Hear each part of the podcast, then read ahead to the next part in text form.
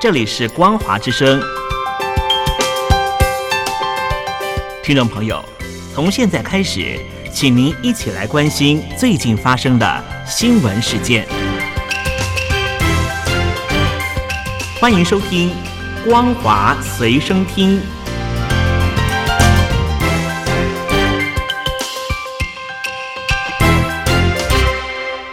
听众朋友，你好，我是嘉玲，欢迎收听《光华随身听》。我们来关心最近发生的新闻。阿拉伯和伊斯兰国家外交部长联合代表团二十日访问北京，希望中国大陆出力促成以哈停火。不过，柏林泛欧智库欧洲外交关系委员会认为，这一波以哈冲突反而凸显中国大陆在中东地区缺乏政治影响力。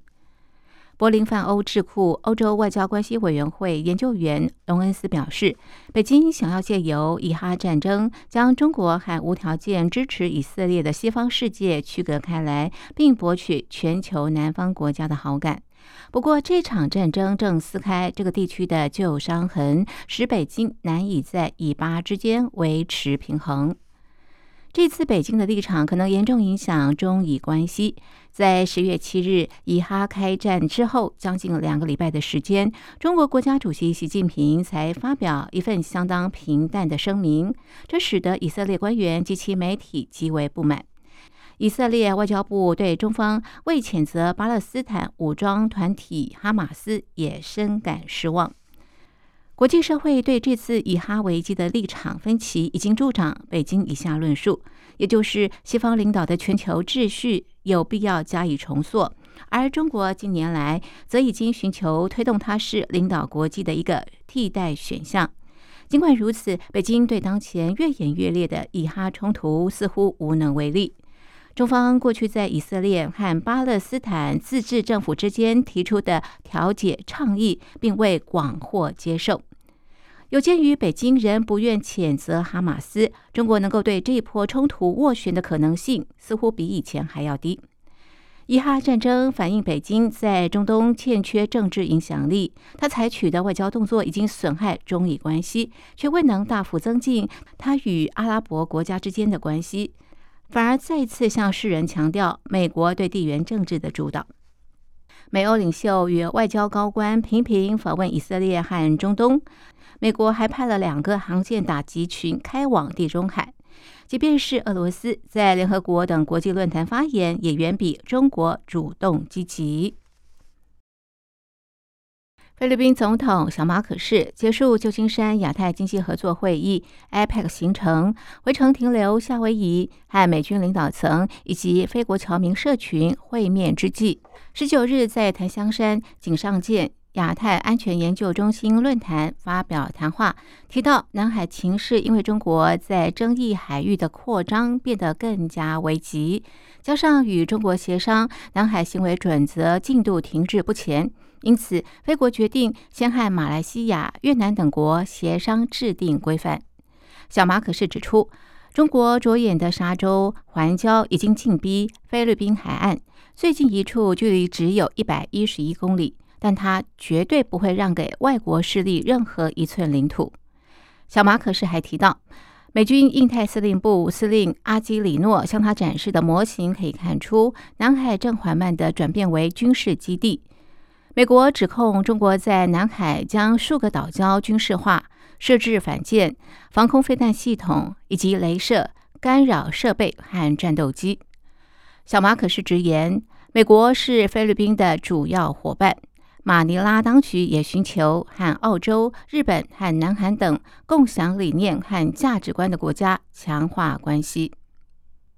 东南亚国协和中国最早从二零零二年开始就试图建立制定行为准则的协商架构。虽然各方都承诺加快进度，但是相关进展极为缓慢。因此，小马可是说，菲国已经跟同样在南海有主权争议的国家接触，自行制定行为准则，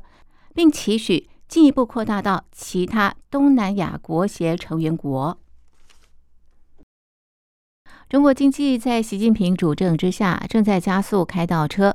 洛克菲勒资本管理公司总裁夏马表示，从二零二二年到二零二三年，全球增加的 GDP 经济产值中，美国的贡献达到百分之四十五，中国则为零。夏马在英国《金融时报》撰文指出，中国经济在毛泽东领导下的一九六零到一九七零年代陷入停滞之后，一九八零年代才开放政策，并在随后几十年起飞。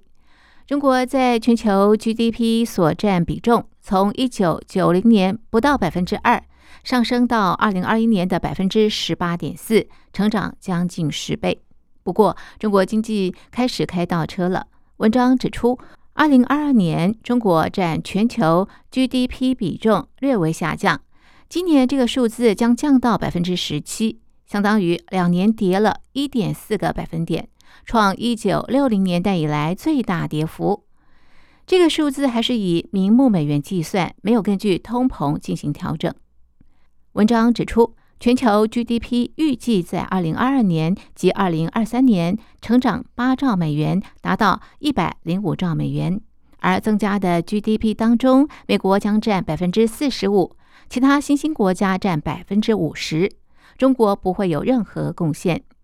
新兴国家的一半增加来自印度、印尼、墨西哥、巴西和波兰等五国，这是未来可能发生权力转移的明显迹象。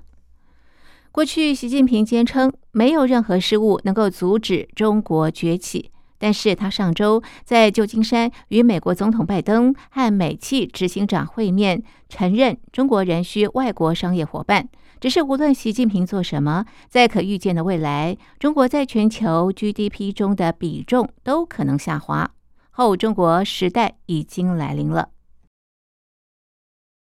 根据日经新闻报道，占中国 GDP 国内生产毛额超过四分之一的房地产业正遭逢前所未见的危机，因此发生的抗议事件也激增。根据华府非营利机构自由之家研究，去年六月到今年十月，中国发生了一千七百七十七件和房地产行业相关的抗议活动。中国十月房地产投资和销售量都较去年同期下跌百分之十一。七十个大中城市有五十六个新屋价格在十月下跌。两大房地产开发商碧桂园和中国恒大集团，以及许多规模较小的开发商都出现债务违约。供应商、承包商和建筑工人已经好几个月没有拿到工程款项和工资。而数以百万计的民众将自己的积蓄用于购买未完工的预售屋，开发商却不知何时才能够交屋。这场骚乱的结果就是抗议活动激增。根据财新网报道，人力中介网站数据显示，中国今年有破纪录的海外留学生返国，但是因为中国就业环境恶化。国内应届大学毕业生又破千万，这些海归学生求职更加困难，凸显外国文凭在中国正在失去竞争优势。报道指出，今年四月自日本明治大学取得气管学位之后返国的甘子平表示，尽管他投出数百份履历，但是仍未找到工作，现在连面试的机会都没有了。他的许多同才也都处于失业状态。招聘网站五一 Job 统计指出，中国今年有超过一百二十万名留学生返国，打破二零二一年的一百零五万人的记录。不过，对这些海归学生来说，今年找工作可能比往年更困难，因为中国国内应届大学毕业生达到创纪录的一千一百六十万人，青年失业率飙破百分之二十。企业在疫后缩减征才规模，年轻人就业希望渺茫。这意味海归学生通常必须面对低于预期的薪资。越来越多海归学生发现，外国文凭在中国正在失去竞争优势。以上是本节光华随身听，感谢您的收听，我们下次同一时间继续在空中相会。